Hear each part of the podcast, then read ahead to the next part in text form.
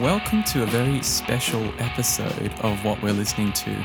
We're breaking the format a little bit here, um, and I'm very, very excited to do so because I have with me um, singer songwriter John Van Deusen. Um, it's so great to have you on the show. Um, that's my daughter, sorry, um, if you can hear that in the background.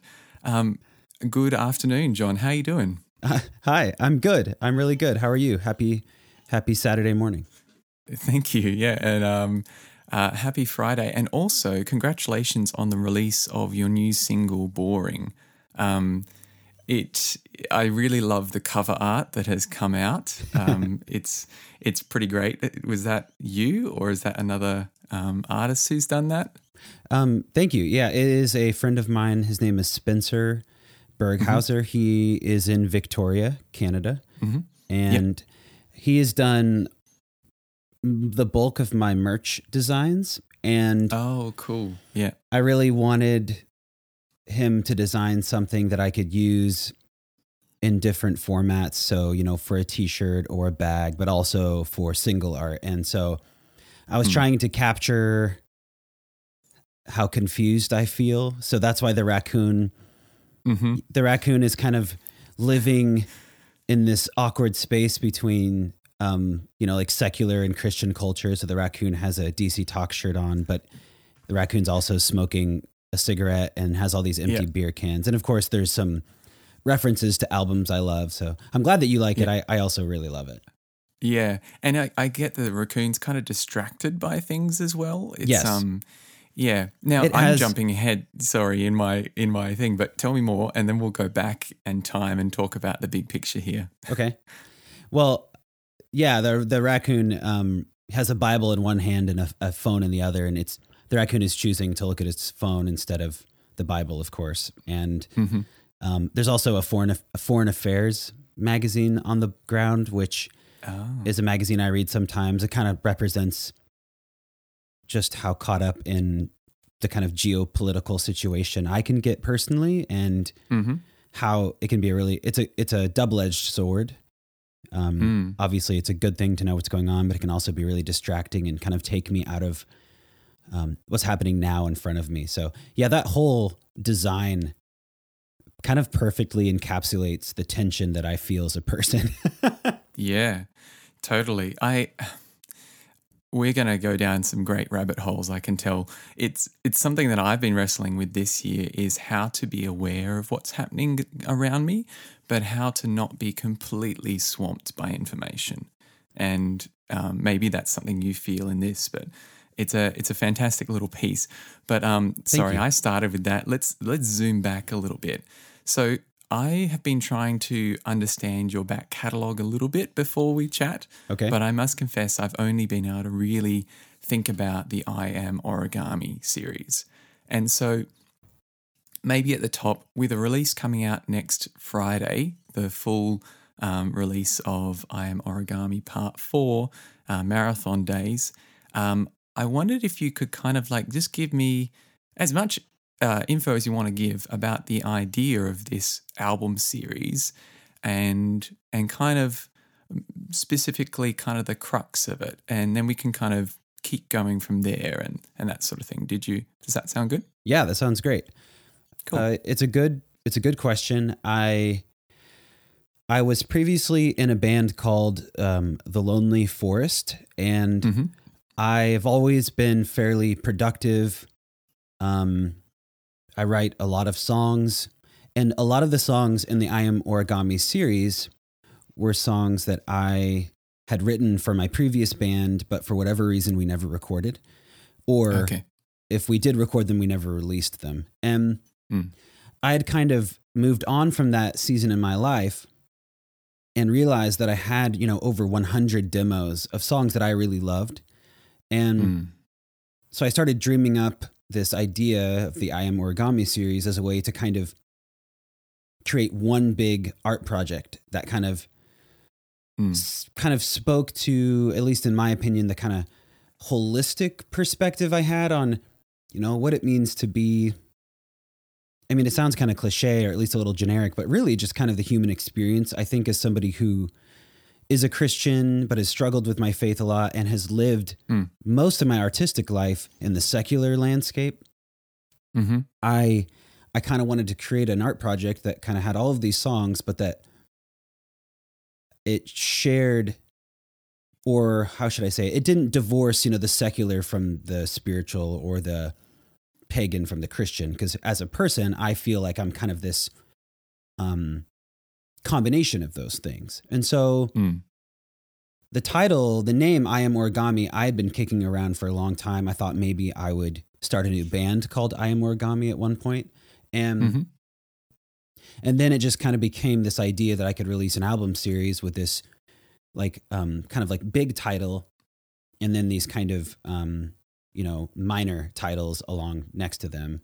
And Yeah. that in the end, if you took it seriously, uh, you know, part five or six or how I didn't know how many there would be, but that the the the final um, additions to the series, you wouldn't be able to divorce them from the earlier ones, and that they really do just Yeah. belong together. So that was kind of how I came up with the concept, and of course, origami. You can create an origami crane or a dragon from the same piece of paper, and so Yeah. they they end up looking differently, but they're made of the same, you know, generic substance, and that's kind of the the concept of the series. That's cool. I, I remember you talking a little bit about this when you were interviewed by Renew the Arts, um, and you said that maybe there'll be a part five. I um, and it, it's interesting because I like what you said about how you can see the whole body of work, but then there's different titles for each release as well.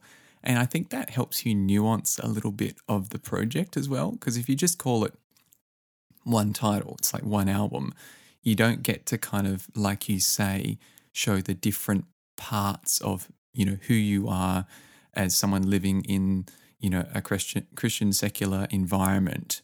And you get to, like you were talking on this other interview, um, nuance like songs particularly directed at God and then songs that are about other subjects and all of those mixed up together is kind of the bigger nuanced picture. So Yes, I mean that's I Yeah. mean, that's exactly it, and I Hmm. um, I appreciate when people are willing to see it that way because I think in our current landscape, in the way in which we consume media, it's really easy to cherry pick, you know, one Hmm. song or a couple songs here Yeah. and there, and so it really means a lot to me when people see it as one big art project. mm. it does take a patient um, approach to music. yes. Um, not because your music is long, but like I'm a I'm an avid fan of really long indulgent post rock tracks. So I'm fine with, you know, your music is very accessible.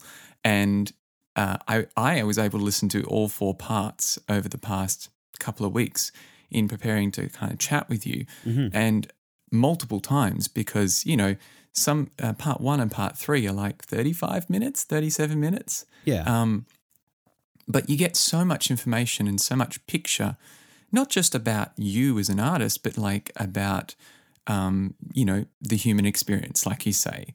And it's really interesting to me. So, for context, I was informed about part two first um, when it came out. Um, our mutual friend John Ringhofer posted about this album, and uh, I was like, "Oh, cool!"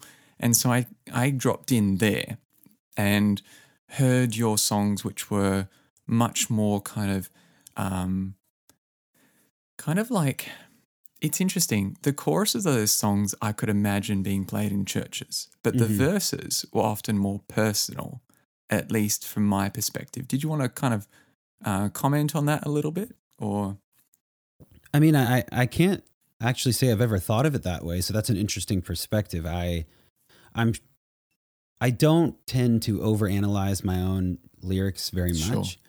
Mhm. I kind of leave that to to other people. but I Mm. I do think I was trying to create a work of devotional art. I mean, I, I, Mm. I had an agenda and I wanted it from start to finish, part two, to be something that hopefully would help somebody grow closer to their creator, right? That, that was my Yeah. ultimate goal. And yet I also think growing up in the church and being around Christian music and especially in the last 10 years, the kind of shift from just generally just Christian music into more worship and congregational focused lyrics. Um, mm. You know, over over the culture as a whole, I think I often felt like there wasn't a lot of nuance in mm. the yeah. lyrical content, and yeah, so that's probably why I was I, I tend to write more person personal lyrics when it comes to you know the verses of the worship songs. Um, yeah, and that's a good point and pushback on that because I shouldn't divorce the two in my mind. Um, I guess that it felt like sometimes for some songs like None Other, which mm-hmm. is one of my all time favorites of yours. Thank you. Um, I felt like the verses were so personal that I couldn't even quite sing them. like mm for me, it was like, that's your story. But when it comes to the chorus, it's like, that's the part that I, I can like join in on. Hmm. And yeah. And, and so listening to that, it again, you've done what you, you kind of wanted to do was to combine the two, like these devotional aspects as well as in re- the real world struggles, thoughts, all that sort of thing. Right. Yeah. So, I like I like thinking of it that way. I actually mm. lyrically my favorite song on that record is probably Be Merciful to Me. Um okay. Because I I love that there's just one line in it I love and it's basically is it okay to be angry with you? and I mm. I just think there's probably a lot of people you know singing congregational hymns who have never sang that that specific line out loud. Yeah. Cuz it's kind of a scary question to ask of you know an infinite God. And yeah. Yet personally I don't think it should be scary at all to be angry with the Lord. Um, mm. God is clearly big enough to handle our anger. But um, I do really love that line for that very reason. So mm. yeah, and, and actually got to take Jesus at his word about you know calling him father you know, what child has never said, "Oh, I hate you"? Like, you know, yeah, yeah. It's like, unfortunately, it's part of the human experience of us learning how to love properly. So, I don't know. This is my. Sorry, I interrupted you. You were going to say something oh, else. I don't know what I was going to say, but it is your experience of um, being dropped into part two as your first connection to the mm. series is pretty common. I think Hmm. Once the the Gospel Coalition did that list, they did this list of like their top, I don't know if it was 20 or something, worship records from the last decade. And hmm. every Power Wide Awake was on that list, which was a huge surprise to me. Of course, I only thought a couple hundred people had heard it. and uh, that's funny because that brought in a new audience who then at that time we're probably I was probably already re- getting ready to release part 3 and Mm. Mm. It's pretty common for people to actually get a little confused and think that there's two different John Van Deusens releasing music. Um, yeah, yeah. Because of how stark the difference is between, especially part two and part three. And mm. So I guess the question I'd have for you is after discovering part two, did you then eventually find your way to part one or part three? And what did that do for you as a listener? Because that's really interesting to me. That's part of the strategy yeah. was that if you found one in an isolated sense, you would then be at least somewhat curious to listen to the others. Yeah, and you've preempted my um, my comments because after part two, like I really enjoyed that as yeah a devotional album, but when part three came out, I I saw it in my peripheries. But I know this sounds really funny. I was only on Bandcamp. I didn't have any streaming services, and because it was tooth and nail, it wasn't on Bandcamp. Right. So it took me a while to get there. But when I did, I found it strangely addictive in a totally different way than part two. Um, I'm a big pop rock fan from my teen years. I grew up listening to a lot of Tooth and Nail, and and so and also I'm a big Blink 182 fan, as as dumb as they are. Oh, I love I love- 182. Yeah, they're- like there's something about it that is so insanely joyous. And when I heard a Catacomb hymn, there's it's ten songs that is the tightest kind of set I've heard in a while, and I just kept listening to it, and I was like, my mate on the podcast, I was like, I can't stop listening to this album. Um, I like, and the it your music managed to catch me by surprise because it sounds like some things that I did listen to on Tooth and Nail as a teen and then I discarded when I got a bit older. Mhm. Um, but it was in the middle or the end of All Is Nothing and Nothing Must End that I realized your music really resonated with me. That song, the end of it, which goes chaotic and big, Mhm. was was like a musical integrity that I heard and went, oh, okay. And then the thing, the lyric that caught me was, um, "You don't know what you're asking," Mhm. and that was one of the first times that I'd heard the nuance of being an adult, you know, family and this sort of thing in this kind of context. And I real well, I've heard it in other contexts, but it just was spoken of so well because you know, I, th- like so much hurt is done with expectations upon people in the church or out of the church, and, you know, regarding family and owning homes and all this sort of thing. Mhm. And this was a very generous song, and I found I I still keep coming back to it every time, and it's it's very very moving. And so part three actually solidified me as a fan of your music. I think. That's really that's really encouraging to hear. I Okay, cool. it it really means a lot to me actually. I that song comes from a pretty emotional place even though the lyrics are pretty they're not basic in a bad way. They're just really simple and straightforward and I think it's fairly hmm. cathartic for me when I sing it and I've yeah. often gotten emotional when I sing it and Mm. my wife and I, if you listen to part one, there's this song called Absentee Heartbeat, which is Yeah. I, I wrote the first verse the night after we had our first miscarriage. And Mm. the, you know, miscarriage being this kind of sorrowful thing that you experience as a couple, often in isolation because culturally we don't tend to talk about it, even though Yeah. it happens pretty often. And Yeah. That line, and you don't know what you're asking, where I say, you know, when are you going to have children of your own? And of course, the answer is, I don't know. That Yeah. stems directly from this time where my wife would be basically still trying to recover from a miscarriage, and people very innocently would kind of Mm. and playfully ask her but there's always kind of this this added weight to it um almost as if Anna Babe, my wife, hadn't even tried yet. Like, when are you gonna have kids? You know, Yeah. it's Yeah. as if it, it's something that you can just kind of like make happen whenever you want. And of course, those those other lines in the song. When are you gonna start? I think it. I think it's showing up at church. Showing up church. Yeah, yeah.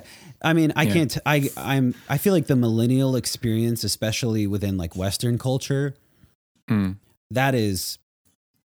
It's probably more common than not that you have somebody in your life asking you that in a condescending way, and Yeah. probably ignoring the fact that like church in in and of itself in our modern culture is pretty problematic. It's not it's not always as life-giving as Christians like to think that it is. And in many hmm. cases it's you know, I have friends who who feel they've been they carry trauma around from their church experience. So it's it's just these questions that are innocent on the surface but that are actually really loaded and can oftentimes feel like these daggers. So, anyways, that was a long way of saying it, it really means a lot to me that you connected with it. And especially after connecting with part two, because I purposely named a catacomb hymn that title because I wanted people to think it was another worship record. Yeah, But. I, I, I, you know, It like, is, though. it- yeah, right. We could, we, could- that's a good, we could talk about that for a long time. Like, what is considered worship, um, at least artistically, but Mm. this idea that like you can worship from the catacombs like you can Mm. you can worship God by being angry at God or by being sorrowful. You can, as long as you're like living your experience without pretense and you're coming to God without these stipulations involved and you're being honest with your creator, I think that is God honoring. And so a catacomb hymn to me, it even ends, you'll find this funny, you know, that, that record ends with no hope, right? There's that with numb. Exactly. Yeah. That's just this mm. super bleak song. I wrote it on my birthday. I was in Oslo and I walked around alone for the day and then wrote this song kind of gathering. I had a few friends going through really difficult situations and I was also struggling with depression. So I kind of created this cocktail of lyrics. And mm. I've actually had Christians who I respect tell me that, like, you know, it's really not okay to end a record so bleakly.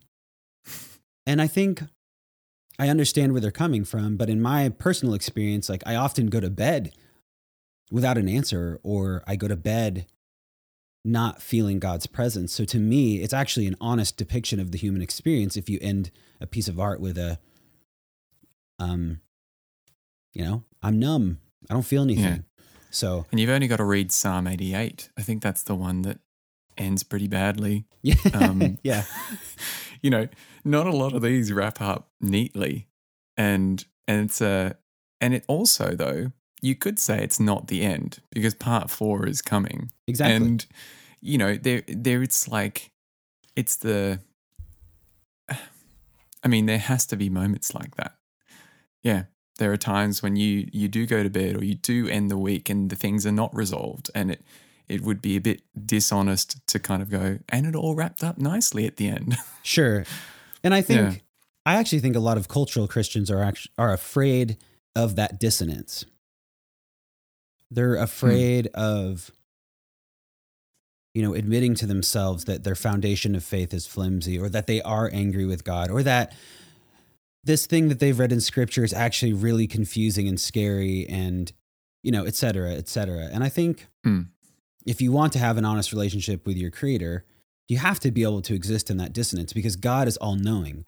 Therefore, you can't, you can't, you can try to hide it from yourself, but you're not going to hide it from God, right? And so I think mm. to me, that living into that dissonance of um, that kind of scary place of, you know, things not necessarily resolving or um, coming together in a picturesque manner, I think that's kind of like the first step of being properly poor in spirit or you know having that kind of poverty of spirit where you realize you need god. Because if everything's rosy all the time well obviously you're not gonna you're not gonna really experience that need for like a mm. true relationship. I don't know if that makes sense what i just said but it it, it made sense in my brain no no i i get it and it's really interesting i think that different different artists you know, like yourself, who are wrestling with these themes have gone about it in different ways. And sometimes it can be all dark,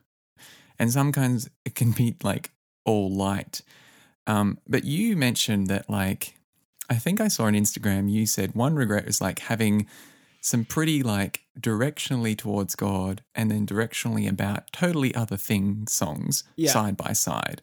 and I don't know if you should regret that because it's you needed four albums. At, I mean, you might be writing a fifth. I don't know. Um, to kind of explore that and to have these things side by side, so it doesn't feel too trite. Um, so it doesn't feel um, disingenuous. Yeah, I, I I appreciate that. I think and that that shows that you that we're on a similar wavelength right and understanding you know in this case specifically my agenda but also the agenda of other artists who probably do similar things but i think it, on the days when i regret it it's mostly because it's a bad business decision it's mm. like it you know what i mean like the I, I think i quote often this too christian too pagan which is this slogan yeah. my friend um, published a book about mm. and I think, especially now in America, where things are so polarized and everybody's uh, tilting pretty hard to the right or the left, I think to make art that is so explicitly both Christian and I guess in some by some definitions not Christian and then combine it, it's just not it's not what most people want to consume. It's fairly niche. And so I think that, that's when I regret it. I'm like, oh crap, like my my audience is growing thinner, but I will say the people that connect with it seem to connect with it on a deeper level, and that's really important to me.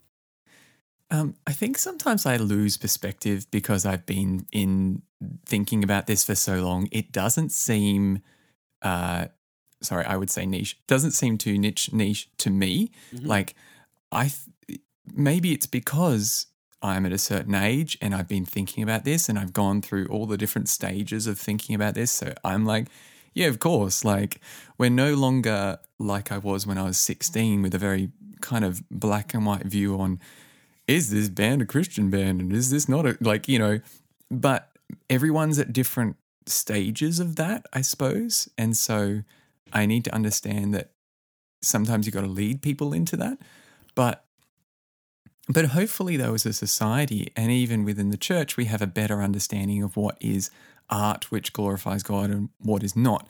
And that I do want to talk about part four specifically, but I do want to ask you what is like some examples of this? Like other artists with, you know, like coming from this worldview that you're coming from that you really respect? Wow. I mean, that's I know it's massive, right? It's massive, and there's a lot there that I, I wish we could talk about this. I, I think you being in Australia and me being in America, I think the culture war that's being waged, or it's called the culture wars here in in yeah yeah in America. I've, I've it, heard of it. It kind of amplifies the tension between like American Christians and everybody else, and it kind of creates yeah. this us versus them them mentality. So obviously there are many Christians globally and in the United States that have more nuanced perspective on art. But in hmm. general, mm. American Christians culturally tend to be very um,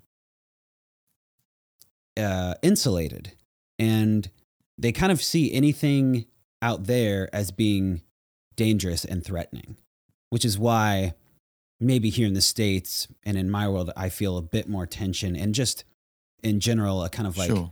uncomfortable feeling from others regarding the way I kind of straddle the line between secular and Christian.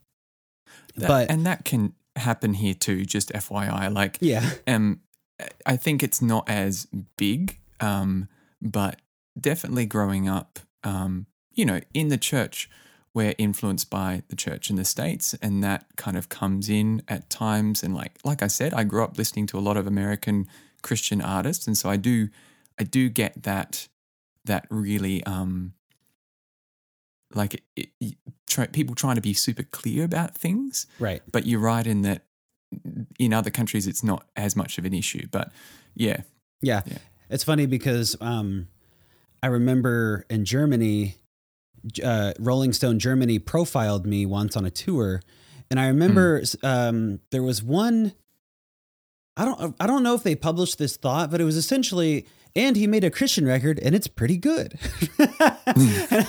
I remember thinking there's no way in hell that like Rolling Stone America would say something like that. Anyways, um so regarding you know other art that I think kind of and, and, and correct me if I'm wrong, and I think I'm understanding your question, but kind of lives in the hmm. tension between the two. Is that kind of what you yeah. were? So I think the first the first thing that popped into my mind was Martin Scorsese's Silence. Um, yeah. Mm. Of course, film kind of being this like pinnacle of artistic ambition because it involves like almost every other medium. you know, mm. whether it's the visuals or the writing, um, the music, mm. the the massive story arc. I think that's a really good example of a huge, big piece of art that I think is not afraid to speak of you know Christianity and Christian ethics and the beauty of Christ while also leaning really heavily into the dissonance that we're talking about. Yeah. Yep. That's the first thing I've only read me. it. I've only read it. Um, but I I mean, I imagine the story is the same but told differently but I totally understand what you mean. Oh, well, I would encourage you to watch it if you can. I don't know mm-hmm. if you have that type of time. It's a long, movie, but I think it's also really fascinating to listen to interviews with Martin Scorsese about that film. Because mm. Martin Scorsese, raised Catholic, he's not ashamed of his beliefs. At least I don't get that impression. Obviously, I'm very far away from him, but I just mean it feels like he can talk about Christianity and not be uncomfortable. Yeah. While also maybe discussing some of this that we we're labeling as dissonance. And strangely enough, actually Stephen Colbert, the late night host, I also think does this very well. Um, yes. Of yeah. course, he's maybe not creating art in the way we're discussing here, but in general, his ability to be a Christian in the space that he's in on late night is pretty um, admirable, in my opinion. There's that clip that got sent around of someone asking him directly, like, how does your faith influence what you do, like as a comedian or like as a host and this sort of thing? And he gave a very good answer mm-hmm. that I, I can't quite sum up, but I'll put I'll put the link in the show notes to this episode. Yeah. Um, just because, have you seen that? I have. I really enjoyed yeah. it. Yeah. yeah. I. It's funny actually. Lately, I've been rubbing shoulders with more Catholic artists that I really respect, mm-hmm. and growing up in evangelical America, Catholicism I, I feel like still to this day, there are probably many Christians in the United States who would say Catholics are not Christians.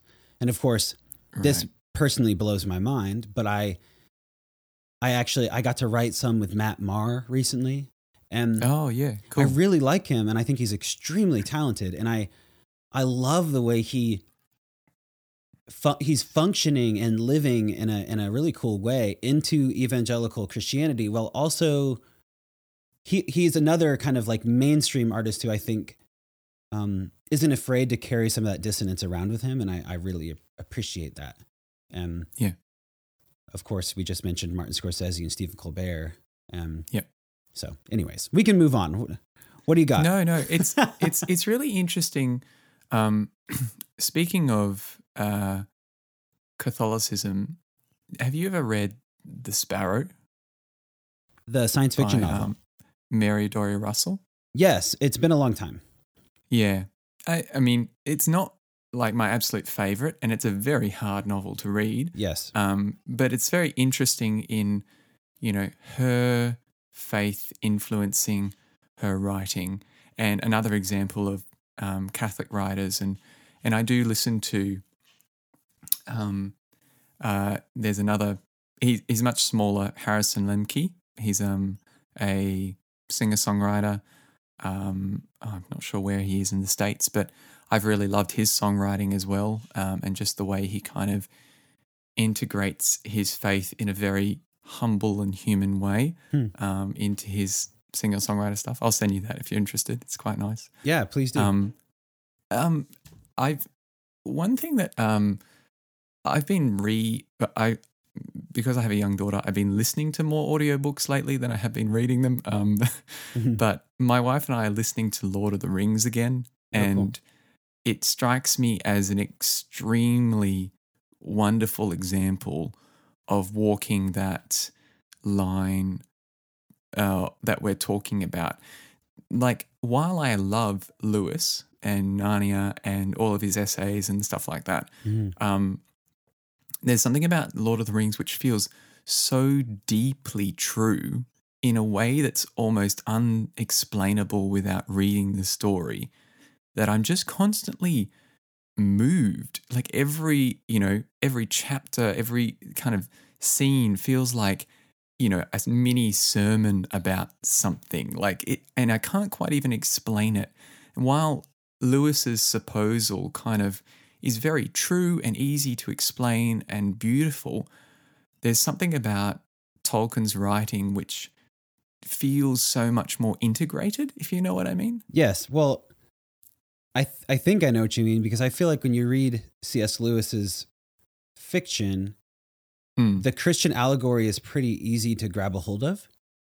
Oh, and you love the Cosmic Trilogy too, right? I do. The, uh, the the Space great, Trilogy is yeah. one of my favorites. But I Yeah, and that's outstanding. Yeah. It yeah, and it's great.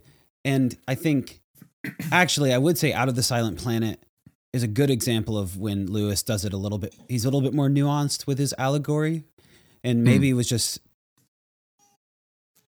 you know, more at least than you'd get in the Chronicles of Narnia. But with Tolkien, I feel like I feel like there is um, a richness and there's theology in there, but it's almost it's earthy in nature. And what I mean is, in the same way that like you could hug a tree, like literally go outside and hug a tree and like think about what mm. a hmm. tree is, and as you begin to ponder upon what it is and how it works and how it lives, and you start to think about how God created this tree and you ruminate on yeah. that concept, you realize like it is a theological truth in and of itself. It's just mm. I hmm. feel like Tolkien's spiritual depth is it's more ingrained into the world, whereas Lewis, yeah.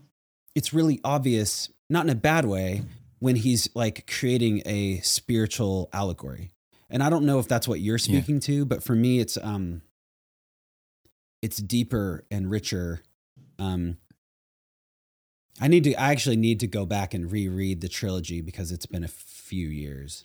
Yeah, well, that that's what I'm experiencing because it was a long time ago that I read them, and we've been slowly getting our way through listening to them again. And I think it's the difference between, and this may seem mean, I'm not trying to be a downer on Lewis. It's like where someone goes, I want to say something really true in my lyric. I don't care what the music is like, it can just be 1564, and then I'll just sing on top of that and not really care about the music. Mm. Whereas Tolkien feels like I'm going to put as much effort into the sound as I am the words, and the two are going to complement each other uh, to to tell that truth. And I'm going to reference "Boring," your song, in the whole lyric of like "Make Me Weird," and then you've got the drums playing completely off beat, you know, filling all over the place, just like chaos and that sort of thing. And that's where I see you've kind of combined the lyric and the music like a score composer would do. And I like that. I really do. So thank you. Nice. I no. That's interesting because that verse on in that song is special to me because you take at the beginning of the song you have the Salvation Choir, which is a choir made up of refugees like recently landed in Kansas City. It had to have been maybe a year ago, but they hmm. they sing the chorus from "I Will Praise Your Name, Yahweh," which is the last yep. song on Every Prayer Wide Awake, and they sing it in Swahili. Hmm. And then in that verse that you're referencing, when the drummer Braden is kind of doing these kind of crazy jazz fills, and there's a lot of noise going on, the um the Swahili chorus is then reversed and it's played like backwards and it kind hmm. of crescendos into this um actually you know what now that i'm thinking about it i might be maybe that that actually happens in the verse the second part of that verse where i talk about um god i'm praying you know this song is obviously a prayer but i'm basically saying to god you know you can do whatever you want with this project that i've created anyways mm. to me i just love i don't i don't think there's any meaning in playing the swahili chorus backwards but i remember sitting in the studio when we finally reversed it and put it there, it just felt so right. And I love, I love studio moments like that where you just kind of like, you're just throw, yeah. throwing things at the song and, and discovering like, like four out of five times it's a bad decision, but there's that, yeah. that one time where it makes sense. Love that. That's great. It, um, uh, oh, there was something I was going to say about that song. The thing I like about that too is that so back to kind of culture and you're talking about like when did we get so boring and like all this kind of thing. It's very easy for a person singing that song to in the chorus be like, and I have all the answers. It's my music. You're like, hell if I know. Like yeah. you know, it it's um it, that's a cool way of approaching it because you've twisted the narrative of like someone saying, "Yeah, all the other music is boring except mine." oh gosh, I yeah. Well, obviously, I know you're not saying. I'm including myself in the we. When yeah, did, yeah. When did and, we all get so boring? Yeah, yeah, and it and I can tell that like sometimes when I listen to like Jon Foreman's EPs, um, you know, they feel a little bit like really intense attacking of things.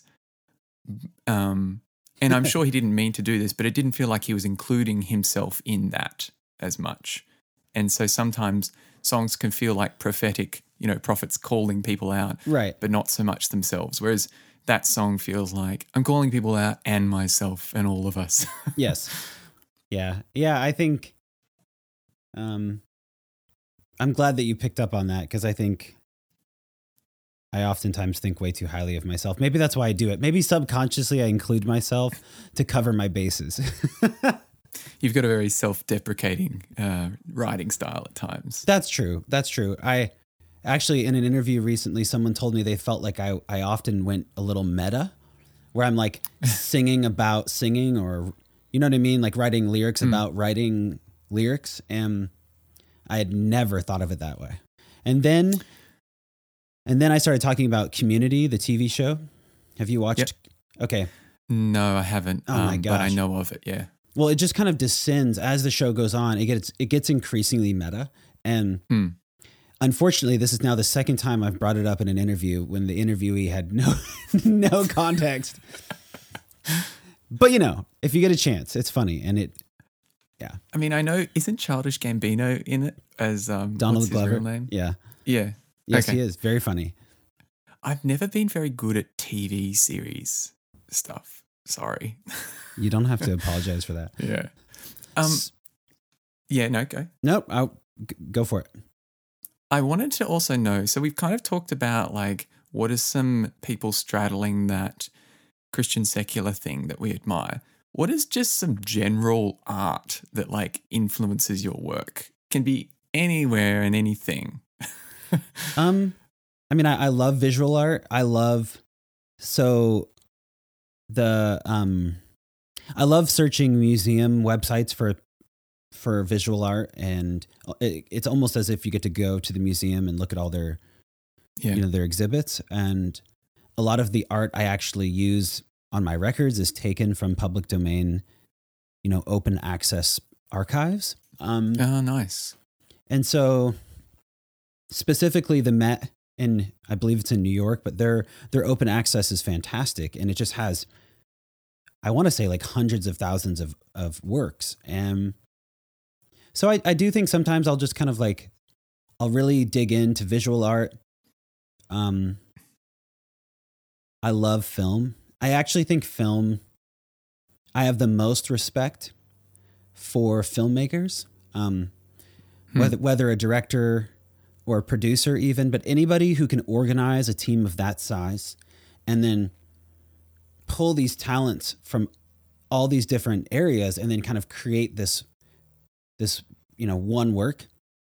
i hmm. find that really fascinating and i deeply respect people who do it well um Some, something about film so um i've really struggled to like watch movies i sometimes feel like there's a lot of fluff mm-hmm. but every now and then a movie arrests me. And I don't know if you've seen it. Have you seen the movie Everywhere, Everything Everywhere All at Once yet? No, I, I want to see it. Um, it's become probably one of my favorite all time movies. It's definitely a mixed bag of stuff, but there is something about it, like you say, it just, you know, to pull that film off with all of its stuff involved is amazing.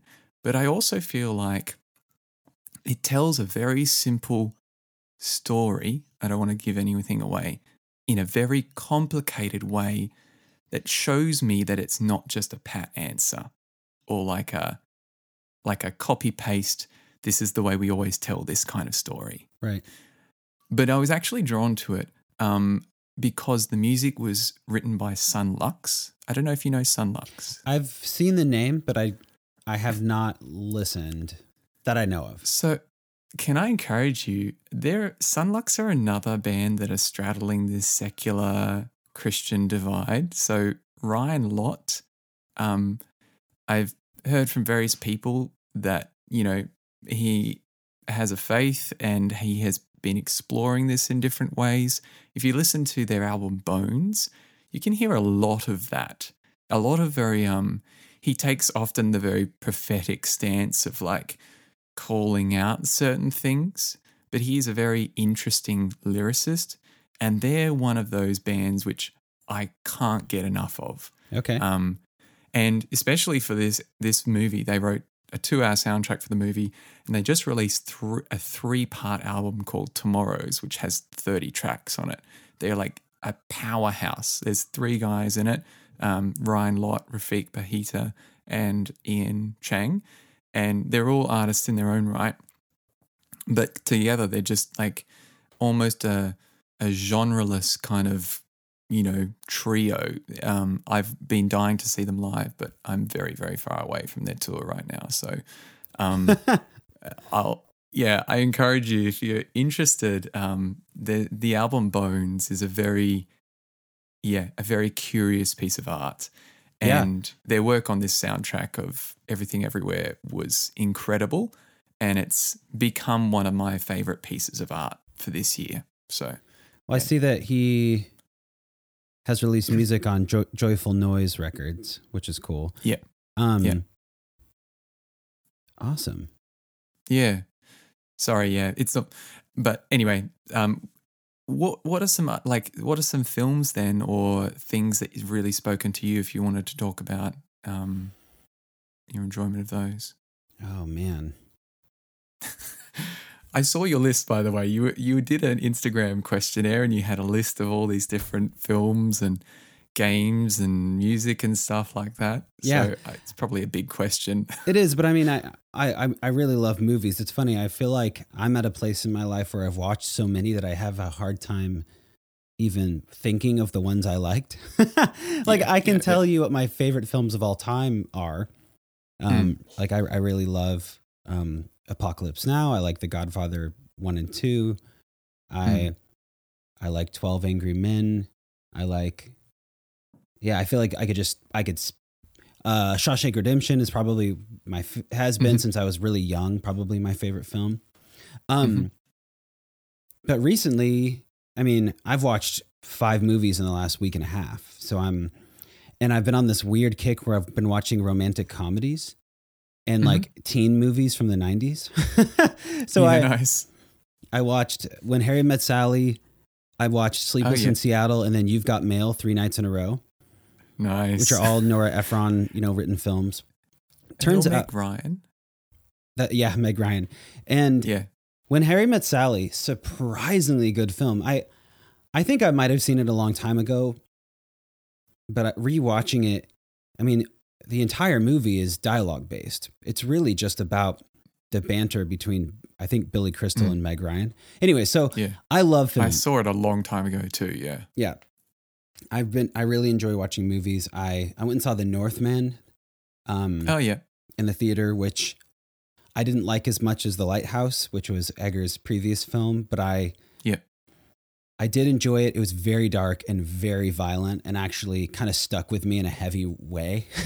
I hmm. I had a hard yeah. time shaking that one off. But um yeah, so movies, books I love I love reading. I really I've always enjoyed science fiction. I've always enjoyed fantasy and I you know, I've read a lot of Isaac Asimov's books and Hmm, Most yeah. of Ray Bradbury and Kurt Vonnegut Jr. Those are kind of like the big three for me for a long time. But I yeah recently have just been really interested in far future science fiction because yeah what explain to me far future i'm not sure if i've read much in that genre you may have and not known it but it's sure. it's exactly what it sounds like it's it's it's science fiction but you're looking you know a thousand to 10,000 years into the future so Mm.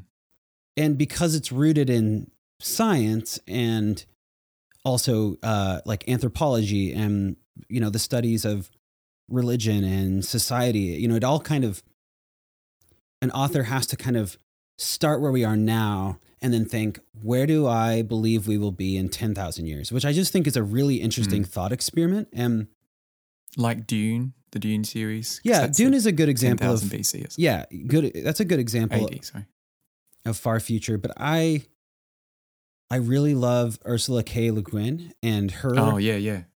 She has this. I feel bad. I have a big tome of her that I was given, and I've been told how good she is, but I have not read it yet. I'm sorry. But you don't. me. You don't have to apologize, but I would encourage you to read her writing. Mm. She's she was very, very brilliant, and it's she's almost like the. I feel like the best science fiction authors are not.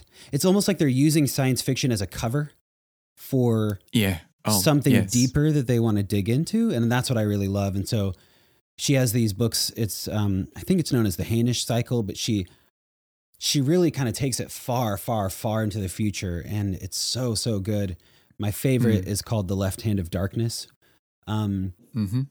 there's another um series called uh hyperion cantos and it's written i think by gosh simmons i think is his name and what i love about that book is it talks a lot about religion kind of Mm. like the sparrow but like this kind of your like religion is still surviving even you know i don't know exactly what it is but like 5000 years into the future and it's almost still a plague. Like it, it's Mm. in, in the societies like even on far distant planets it's still kind of wreaking havoc but there's also that kind of true um true religion as we would call it you know like those who are actually caring for the poor and are actually living lives of sacrificial love like they still exist. And so anyways hyperion is one i've really enjoyed. It's very dark. So if you're listening to this podcast and you are sensitive to violence and language and things of that nature, then I would not recommend Hyperion. But it it's a terrifying, terrifying book. So I could talk about science fiction, specifically far future science fiction, for a very long, long time. Well, we have time. I mean, depends how much time you have, but yeah, I I also saw you um like things like The Road, which is Yes. also very dark, and um I haven't read it in a long time, but it kind of falls into that category of very very sad sort of future. Yes, Um, but also yeah. very grounded in reality. That's yeah, you wouldn't. I guess you wouldn't call that hard sci-fi because it's got that kind of post-apocalyptic feel to it, but Yeah. it's um, it feels so plausible that it's ter- it's even scarier. yeah. Uh, that the father son relationship in that book is very meaningful to me, and actually, I should probably reread it now that I do have a son. So Um, something that was interesting. So um, I, I mentioned to you before we started recording that I was at in Vancouver for a little bit. Um, my wife was at Regent. Um, they actually ran a um, a course in the summer, which I attended because I didn't have any responsibilities of like having to do a course, and it was called Strange Grace, and it was a science fiction and theology course. And so um, we looked at a whole bunch of stuff, you know, that may or may not have religious themes, but was kind of exploring themes that were worth talking about. And I feel like a lot of sci fi is like that. mhm. Um, I don't want to gatekeep and go, all sci fi is actually an allegory talking about the human experience because sometimes people just want to write about cool spaceships and stuff, and that's great. Um, but, you know, we, we looked at stuff like Margaret Atwood's um, MaddAddam trilogy yeah, um, which is rough. Again, listeners, uh, you know, reading Oryx and Crake was really rough, but there are some interesting things in it, and she's an interesting writer, and there's there's so much in the science fiction world which is trying to wrestle with bigger questions, like um. We, I, we were had to buy this compendium. You'd probably like it. It's called the Wesleyan Anthology of Science Fiction, and it's a bunch of short stories um, by you know all the greats yeah. and one of them was called reason by isaac asimov and it's a Mhm. really fascinating tale about a robot that doesn't believe it was made by humans um, it's quite curious you might want to enjoy it it's just a short story I love that. I mean, I love Yeah. that. That's right up my Yeah. alley. i don't know if you've also read um, much john wyndham No. day of the triffids that sort of thing What is his name again? Wyndham. john wyndham yeah the chrysalids Oh, I think maybe the chrysalids I've read this like mid-century yeah, it's um post. It, it's like society has fallen into farming communities again, um, and people have developed telepathy. Um, it's kind of like a deviant, um, like a deviation from the norm, and there is a lot of religious kind of um, language around what is a pure human and that sort of thing. Okay. Um, so it's an interesting read if you're if you're interested in that kind of again crossover of sci-fi and religion themes and that sort of thing. And John Wyndham's Yeah. an English writer, I believe. Cool. Um, can I ask you? Um, we were like saying before, should we talk about this? Do you want to talk about some games? I Sure. Like we seem to have a crossover of interest in uh, things like Amnesia, The Dark Descent, and and um, I Yes. can't remember what else on your list and stuff.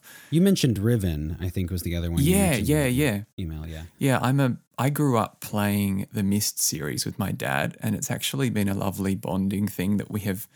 So, I think we played Abduction over um, FaceTime when I was living in Canada, and so we just both had Steam open and we're playing uh, and kind of working out the puzzles together. And so, we've done Myst, Riven, Exile, bit of End of Ages, bit of Revelation, and then Abduction, and so interestingly, those guys, I think the brothers are Christians and they're, Yeah. you know, they've written books and their their games are kind of interesting themes. What what are your thoughts on those? Um well actually I actually I I mean I love I love Myst and I love Riven. Um I really enjoyed playing Riven as an adult. Um because I obviously played as a kid. And Mm, I I had yeah. my little notebook and um you know the pu- was writing down and drawing puzzles in my notebook. I mean I really got Yeah. into it. Um I love games that are immersive and exploratory, especially. Like I, I enjoy the exploration aspect of video games almost more than I do any other video game mechanic. So Mm. Myst is a good example, but any game where there's unknown parts that I have to venture into, I am Hmm. very intrigued by. And so, of course, as soon as I discovered like open world um, games with heavy exploration, I was very, very, very interested. But you, I mean, Hmm. You just listed that whole the Cyan, right? The Cyan is the the Yeah. company that I mean, you just listed a bunch of what they did, and um, I'm searching my friend, my my buddy Marty O'Donnell. He worked on the Myst series, and actually, Oh, my friend Dick Staub, who wrote to Christian to Pagan, his son worked on Myst, and so Hmm. um, yeah, Marty worked on Myst. I'm looking at this. I, I wish we'd get Marty to talk about this, but anyways, I love those games, and I love Another conversation for another time. yeah, he would be a really interesting person to talk to because he has a faith.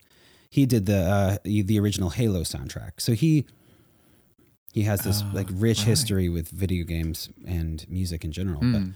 um, but I, yeah, Amnesia: The Dark Descent is still to this day the scariest video game I've ever played, and Hmm.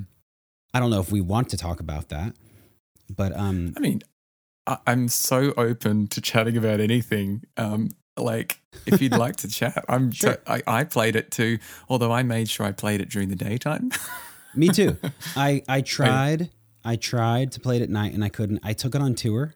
So I beat Amnesia the Dark Descent on tour with The Lonely Forest, my previous band. And I remember yeah. sitting in our tour van and I could play about 10 minutes at a time and then I had to turn it off. And that was in broad daylight in a tour van, right? I was surrounded by people. So I just think there's so much power in that game. And it's basically all due to the restraint that they have Mm. in regards to the game mechanics. They're not showing you, you know, the creatures very much. You often just hear them.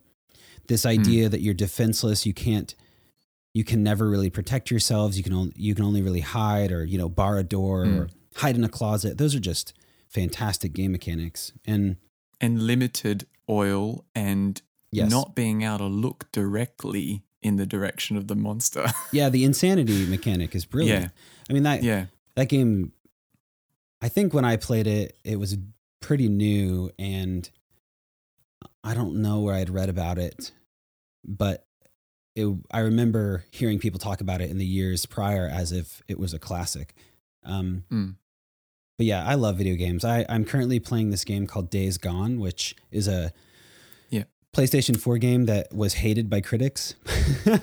and so I was reluctant to play it and I downloaded it um, off of this PlayStation store for a deal and thought I'll, I'll give it a try. And it's pretty good. It's it's a little dark and a little violent for me. And actually, I don't know if this is just because I'm getting older or maybe just as I grow closer to Jesus, I care about these things more. But I um the language is the one thing in the game that is really hard on me. Like the the, Hmm. the dialogue that they've written.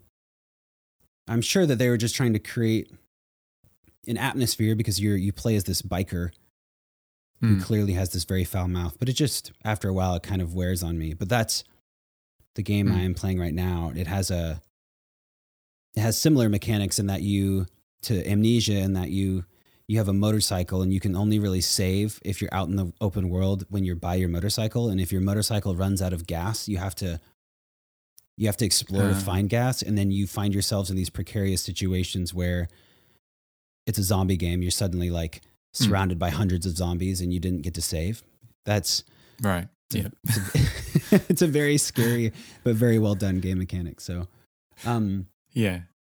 That's cool. have you played Um, yeah what what video games do you play i mean you're a parent right you said you have a daughter so like where do you what Yeah. what kind of games do you play now I would classify myself as a patient gamer now. I, I collect things when they're on sale and gradually eke them out amongst like making music and doing my job and stuff like that. hmm But um, I was put on to um, Disco Elysium recently, oh yeah which is uh, like a an RPG, um, and I have enjoyed it because it's purely the art of conversation. There's not much gameplay, and I think that comes from I kind of suck dexterity wise. Like I am not good at games like Sonic. I can't do fast things on games, so I depend more on my brain. yeah. And which you know growing up playing the Myst series i i like games that are not going to like super raise my heart rate although i do love silly games like ultra kill you know which is just a jump around fps shoot everything. Right. it's just fun. Yeah. But like you know i've been kind of slowly working my way through things like i've also been replaying the original deus ex which is oh i love um, that game. yeah, it's such a such a great time. I I played it when it first came out little bits and then I played it again as an adult and then I'm replaying it just cuz I I love the I mean, it's a sci-fi cyberpunk thing, so it's Yeah. ticking those boxes. For sure. But it's also it's the multiple paths and taking your own route through the world that's really beautiful. So, yeah, yeah. i i love yeah, I've i love games like that Yeah, they're very they're very interesting. I I don't want to um, take up too much more of your time, so I wanted to. We can come back to this if you want. I wanted to just before, like as a the next piece, and this can be the end or can be more. I want to talk about part four of your albums. I want to come full circle back. You know, we've been talking about inspirations, that sort of thing, sort of thing, and evidently those things probably do flow into this. But um, part four, from what I understand of I Am Origami, has been in the works for a while. And I didn't re- realize this because I watched your Sessions in Place um, live stream last year. Mhm. And um, a lot of people in the chat were like, when is Marathon Days coming out? And I was like, what is this Marathon Days? So evidently, you've had this idea of this fourth part of I Am Origami um, for a little while, and you played a lot of songs from um, Marathon Days in this live show. And actually, Oh Sweetest Name was the first song you played, and it really arrested me. Like, I I love the quaver in your voice, and I love the the lyric and the kind of intensity of that song. Mhm. Um, do you want to tell me just generally about the album and any details you want? sure. Um, yeah, it's been in the works for a long time. Some of the songs are over 10 years old. Um, okay. and right as I released part one, I played this KEXP in studio and actually played Marathon Days, the song in in that studio performance. So it's been sitting around. I, I for, watched that for a just while. recently. Yeah, yeah, Yeah. Um, my idea for it was, well, I, I, I did think eventually, I did initially think that I would have a part five. And then as part five take began to take shape, it was too similar to a catacomb hymn. And I didn't want to end the record on, or the, the album series on that note. So I decided that part five would just be its own thing that comes out after the I Am Origami series is complete. And that Okay. allowed me to see Marathon Days as the final kind of artistic statement in this this series. And Hmm.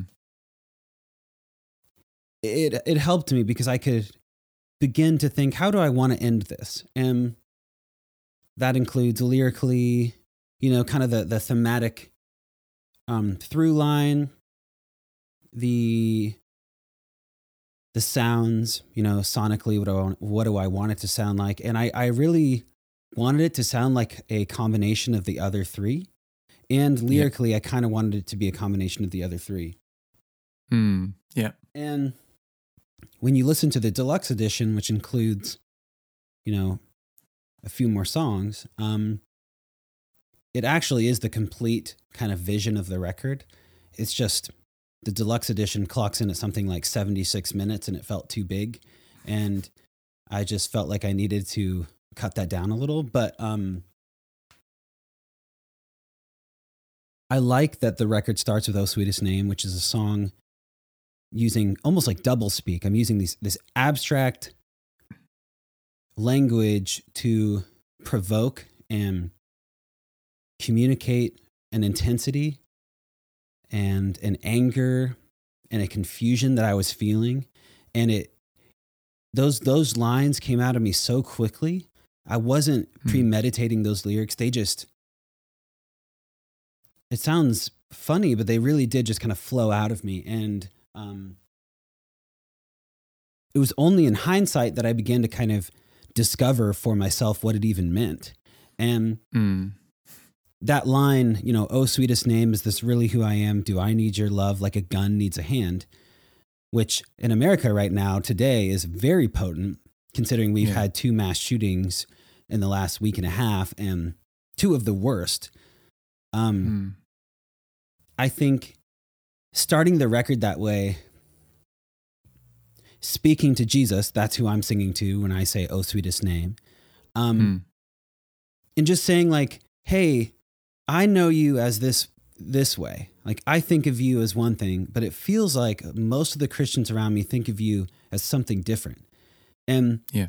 American Christians have embraced so wholeheartedly, at least many of them, you know, they they've kind of gotten on board with Trumpism and they've they endorsed him specifically as a candidate. You know, this man who is he bullies people and he speaks without thinking and he he's pretty clearly misogynistic and there's this Hmm. toxic masculinity about him and so many American Christians turn to him as if he was sent from God as a savior and I am very uncomfortable with that. And so Hmm. the song in general comes from this place of like I don't see myself in the culture around me. Like when I when I when I mingle with other Christians, I usually feel like I don't belong. And the Jesus I believe in was, you know, speaking of nonviolence and was speaking Hmm. of peace and, you know, and get I'm actually kind of emotional talking about it, but like, you know, loving your Hmm. neighbor and turning the other cheek and those who live by the sword died by, die by the sword. And so I it's basically me saying like, "Hey, are you the God of like America? Like Jesus, are you the God that like these people think you are? The one who like do I need your love like a gun needs a hand? Like do I are are we to Mhm. weaponize you?" And I think that that abstract language is really important to me because it circles back to what we talked about earlier, but this idea that like like why does all Christian art have to be so clear all the time? And why does it have to be Yeah. it always has to have some utility, like useful for the church in some manner or devotional in nature. Like to me, it's just it's leaving out so much of what um God made us to be. And this existence is clearly wrapped in mystery. So, anyways, I like starting the record that way. And then if you listen all the way to the end of the deluxe version, you end with um, two. If I get to heaven. Yeah, you end with two really important songs to me. There's God Outside of mm. Time and If I Get to Heaven. And God Outside of Time, I recorded in the room where I'm standing right now. And it, hmm. I, it's, I wanted it to be sonically the worst sounding song on the record. And I actually think it is. Like, I love that heaviness. I love it. I've I've just got here. Love the end of God outside of time. Oh. Well, that makes me so happy because I think lyrically and even maybe some of the melody like it could be a worship song sung by like a pretty hmm. standard mm. or popular alternative worship artist and maybe even a more mainstream one. I'm not really sure. But mm. to you know, add those arpeggiating synths that are outside of time, like they're literally not in hmm. time. Mm. And then to build into this crescendo in which I'm layering like 15 fuzz guitars and it it sounds yeah. it sounds kind of bad sonically, like it, it does not have a high quality to it. It's to me, it's kind of like a it's somehow extremely worshipful to make music like that because that's the type of music I love. But it's also yeah. a statement. It's essentially saying, like, hey, I love Jesus and I can make worship music that sounds like this and you can't stop me. And it's still, it can still be powerful, even if it sounds like it was recorded on like one crappy mic. And yeah. And so I love that. And then of course it, it stops, it becomes this kind of like wall of noise and then stops. And then if I had, if I was gutsier, it would have been a longer ambient track, but like it kind of has that like ambient ending into if I get to heaven and, yeah. If I get to heaven, then finishing on the reprise of um, All Shall Be Well yes. on the piano. And that yeah. to me, it's almost as if I, I was trying to say, like, this is the whole series in a nutshell. Like, this is this is the actual spectrum of thoughts and belief. It's um sometimes really loud. It's sometimes it's basically like pastoral folk. And and you can't tell me what to do. and you know what I mean? Like that it sounds yeah. it sounds a little uh, petty, but that's really how I feel about it as a whole. It's it's um and that's what I like about but, it. And but I also think that's but it's so in, yeah. it's so important to have different people speaking this kind of thing so that people feel welcomed into the church. So for me, I feel encouraged when I, you know, hear someone doing something and go, oh, that's welcome too. Like, you know, I am welcome. And it's not like you must be like this to be a part of this group. It's like, no, the church, you know, Jesus called all people to come follow him. Um, and we had, you know, there are things that have to change as well. But I mean, maybe maybe let, I'll narrow it down a little bit more. But like maybe it's just an artist thing. People who are making music and that sort of thing sometimes don't feel like they can be that person in the context of the church. Like, oh, this certain sound is not welcome. You know, it must be soft pop to be welcome in the church. Whereas, you know, when I hear stuff like that part in God Outside of Time, and like I mentioned before, the like nothing must end and and and even I mean there's a bigger conversation, but our mutual friend John Ringhofer, his music encourages me that all expressions of worship are like legit, like well these you know there's so many different ways to express worship mm-hmm. and um i don't want to talk too much about myself but uh, a couple of years ago i realized I really love drone experimental like sound collage stuff. Mm-hmm. So I kind of went about to try and write spiritually minded drone ambient stuff. And in a similar way, like I thought really hard about the titles and I wanted them to say things that were important to me and my faith. But the sound really does contrast what you might expect from that title. Yeah. Um, you know, and so there's a there's a power in subverting expectations. You know, a song like God Outside of Time, you expect a certain thing and you hear something different, and that expands your view of what this God outside of time is like. So I love that's that. very cool. I love that you make um, spiritually led drone music. I mean, that's I love that so much. It's funny. I, I I've had that exact thought. Like I talked. There's um a friend of mine named Glenn Galloway who was in a band called Soul Junk. Yeah, yeah, yeah. So I've been listening to a lot of Truman's Water recently and Oh. Soul Junk. Yeah. That's fantastic. So uh, Glenn and I have joked for years now about basically recording a noise record, but with like titles like Jesus is Lord and you know, just the most um blatantly obvious Jesus references we can. Yeah. so I feel like you and I are on a similar wavelength there because I think it's just fun, like you said, to subvert, but not in, a, in, in an antagonistic way. Not in a trolling kind of way. We're not No. like it's not meant to be mean. It's just that like done with the right heart, this is legitimate and expands people's understanding of God. Like, you know, we have so many different types of text in the Bible which expand our view of God. Why not in the music sphere too? yeah. Yeah.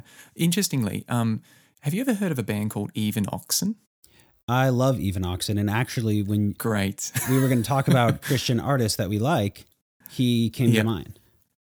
because he i remember discovering that oh, what's the album that came out in 2016 the um You know I'm the one. searching it because I do know the one and I can't Yeah. think of it either.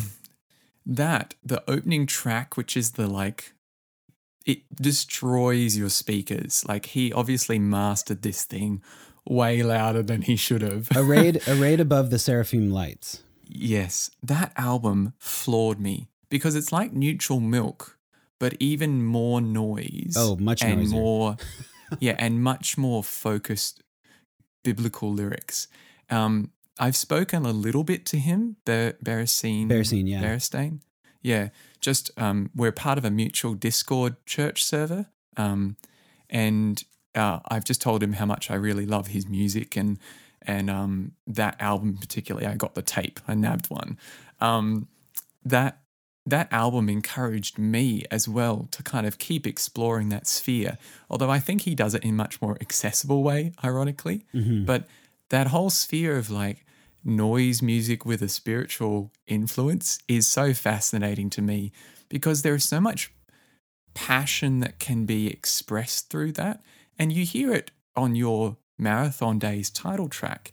I loved the like crescendo of noise as you're trying to find silence, and then all the chaos keeps creeping in. And so you've used it in small, probably much more swallowable, uh, Yes. like easy to digest ways. yes. Um, and I think that's probably a wise thing to do Well, rather than going full out if you want to actually, you know, I mean, be able to draw in certain listeners.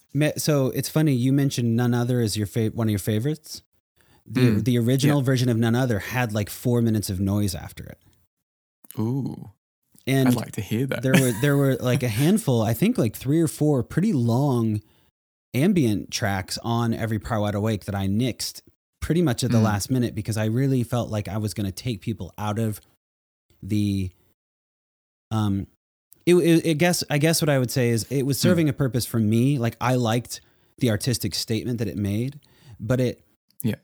I knew when I was sharing it with people that it was going to take them out of that devotional aspect and in the end I really wanted it from start to finish to be this devotional piece. But Yeah. like you said I still got to kind of inject you know the occasional guitar that's not playing in the right key or perhaps um the kind of wall of fuzz that I get to to play with on the title track. Like that's all me very subtly and like you said what do you say? Swallowable. Creating these a little moments of like, digestible. digestible yeah.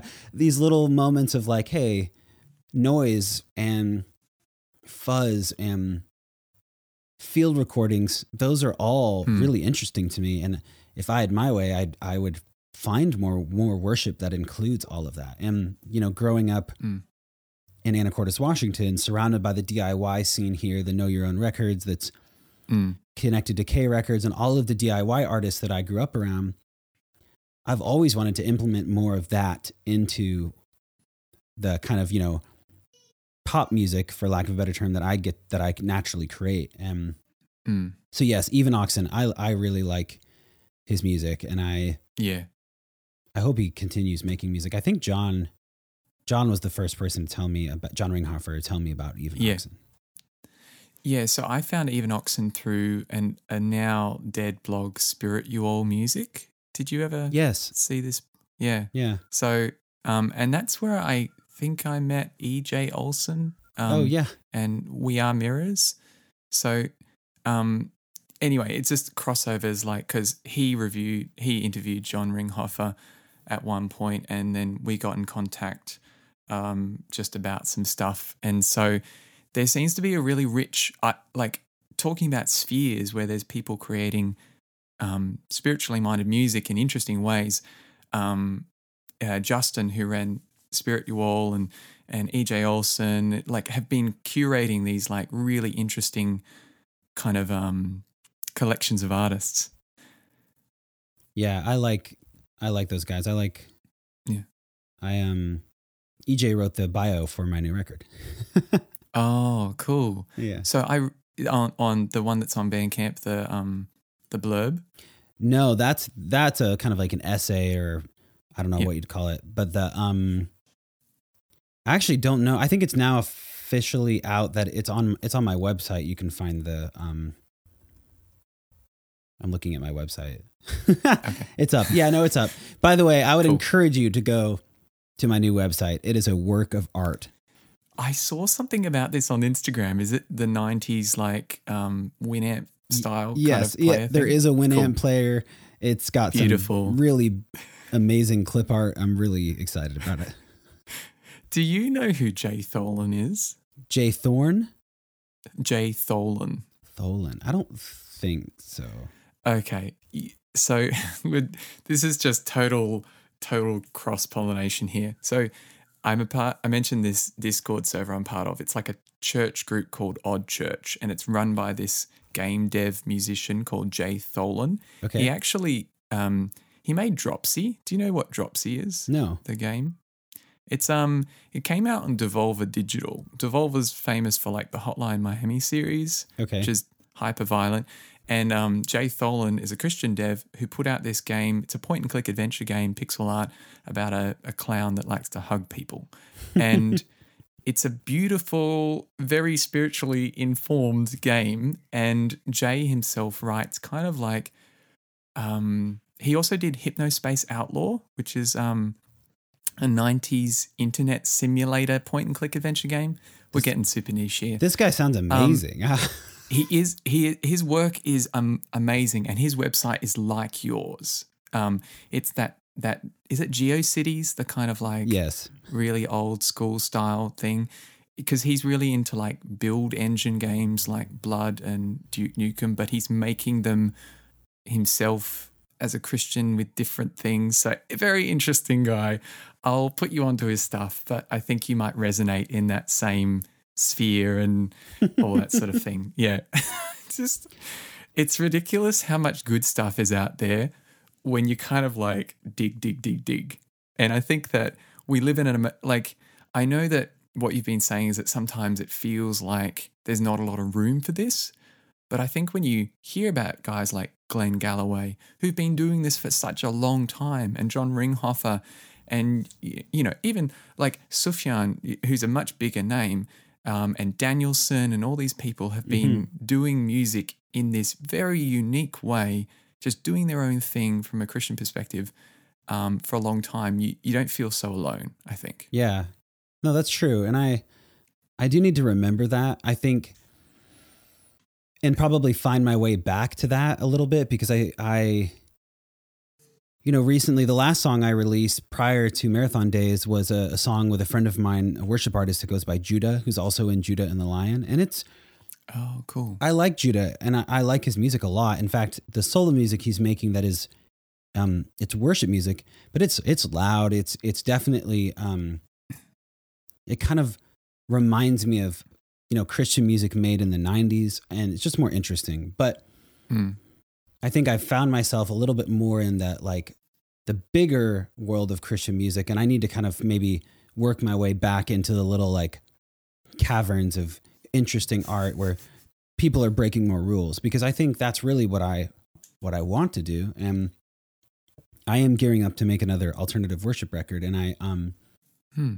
my hope is to make you know the weird and noise the, the weird and the noisy palpable and Mm. somehow Yeah. still like i still want someone to hear a modern hymn that i write and think i could sing this in church and so like Yeah. how can you do that and still make it weird It- that's a that is a tough line to walk It's a very hard line to walk. And so, you know, I feel like although you feel like you need to go back into the nooks and find the things, the space in which you are writing is a very important space for people who aren't as kind of like uninformed like I am about what the bigger perspective of Christian music is in the world.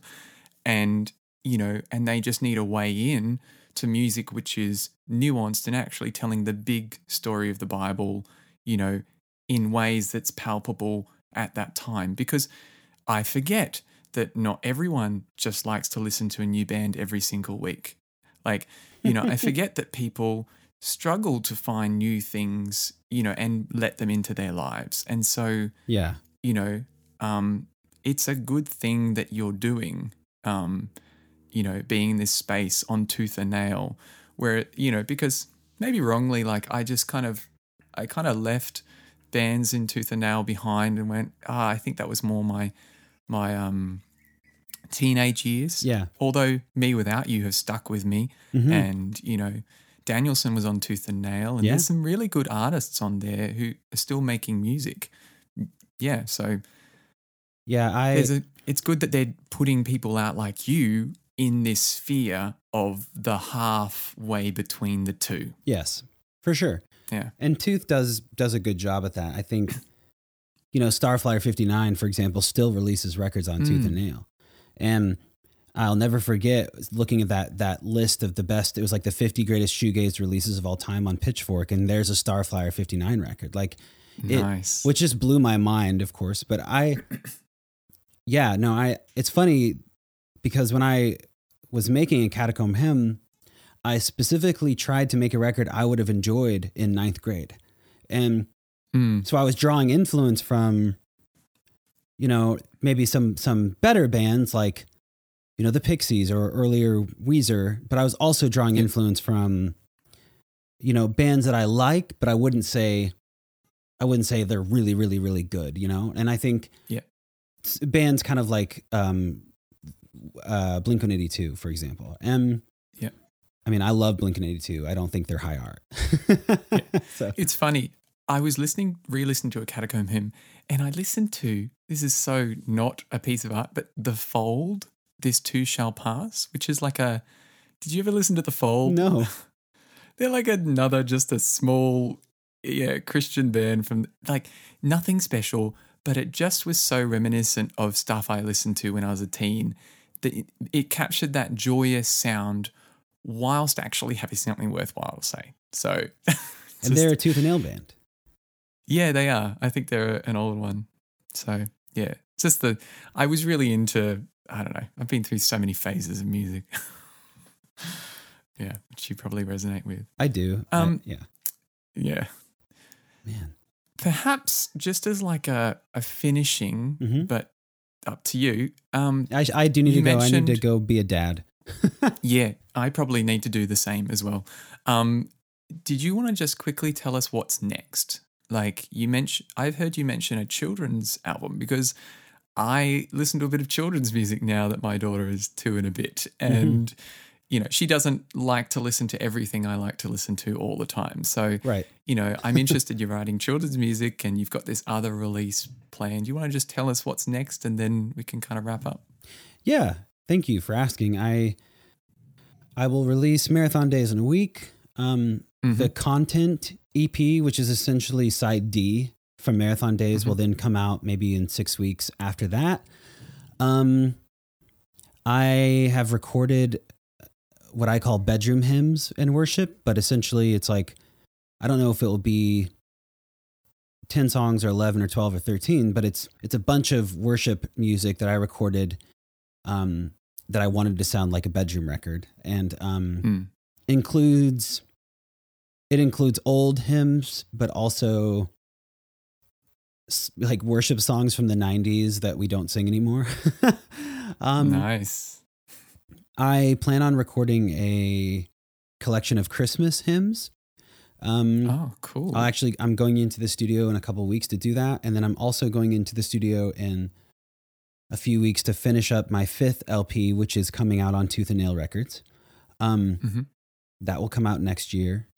Um, I am in a new band called Telephone Friends, which includes Tyson Motsenbocker, one of my Tooth and Nail label mates. And Mhm. we finished that record. We recorded it with um, Andy Park, who produced part one and part three of I'm Origami. He also produced part my sorry my fifth LP, and he's Mhm. he's a fantastic producer. Um, you know, did the latest Page of the Lion. Um, Mhm. So I've got a lot going on. I've been discussing doing a second LP with the the punk band I'm in, Buffet. Um, I was listening to the 2019 LP last night. That's so great. Oh. I know EJ Olson loves that record. yeah, he does. Yeah. All Um, American, right? hmm Yeah, I, I I like that record a lot. Um, so yeah, I, I I am making a lot of music, and I am, as you said, currently writing a children's record. It's it's a little bit raffy. I really like okay. Elizabeth Mitchell, who released "You Are My Little Bird." Um, I don't know it. you should check it out. It's it's surprisingly I don't know how to say it. it it's it's um there's nothing pretentious about it. It's just very simple, but it, it really it really works. Um Mm. so yeah, I, I like Elizabeth Mitchell and her style. So I'll probably try to keep my children's record pretty simple and Mm. Um yeah, that's all the music that I'm working on. Um I am oh, I am It's making amazing. I'm making an ambient record. I've got like 25 minutes of it done and um I'm trying to decide if I want to like extend it to an hour. Um Yeah. Yeah, so doing all the things while trying to be a dad and a husband and work at a church and do other things. Yeah. So you Yeah. understand. Yes, yes, I do. Though my music career is is not a career; it's just a side thing. But yes, it's a lot to juggle, and it's a it's a good juggle. It it keeps you sane and human and and grounded and that sort of thing. But Mhm. look, thank you so much for taking the time to chat and telling me all about what's happening. I'm very very excited about what you've got coming up next, and it was really nice just to get to know you a little bit more. Um, and your music. I feel like it's kind of been growing and growing and growing, and I'm just excited to kind of explore. You know, I've been listening to um, The Lonely Forest a little bit last night and Buffet, and excited about Telephone Friends and all these kinds of things. So, yeah, I wish you all the best with all your different projects. And yeah, thanks so much for taking the time to chat. Well, um, it was great. It was a good conversation, and um, I really do appreciate you doing it. I think it's um, yeah. I don't. I just love talking about myself, Asher. No, but in, but I think I I feel I feel thankful because it, it allows me to kind of dig into what's behind the record a little bit, and that, that's it's almost therapeutic for me to do that with somebody, especially somebody I don't know. It's it's nice. So, um, it's so much better to talk about your own music than to just be like kind of sending it out into the world because it actually it keeps you reflecting upon your own thing in not an egotistical way. I think when you don't talk about it, it becomes more of an egotistical way. Like it's untouchable. Like you can't talk about those things. yeah, no, I I, I get that. important. This and you actually you brought up some points that I hadn't even considered. So now I have to go kind of ruminate on those things. But um I appreciate it and I um I look forward to listening and I guess we will talk again. Um That'd be lovely. but yeah, I appreciate it. I've actually talked with my friend uh, Tennille about coming to Australia because her and I do, do you know T- Tennille? Yes. So, um, so I have another friend in WA. Uh, so I'm from WA originally. Actually, I'm not. I wasn't born in Perth, but I was born north of Perth and lived in Perth for a little bit Right. as a young child. But um, Tennille knows a friend, Jacob Wild, who's another musician in Perth, who's who I really appreciate his work in the same sphere of that Christian folk secular divide sort of thing. Awesome. Um, but uh, that's really exciting because I saw that you did a song with her recently. I did. She actually sings on one of the songs on my children's record, and we're actually Cool. currently working on um, a collaboration of some kind of um, really calm, folky worship music. So, um, Fantastic. so I've talked to her before about coming and playing shows in Australia. So if that happens, we can meet. Um, I would love that. but until then, maybe we'll talk again soon. All right. Well, hey, I appreciate it. I'm gonna go be a dad. Yep. Yep. Sounds good. I'm just going to hit record. So uh, hit stop. Bye. Bye.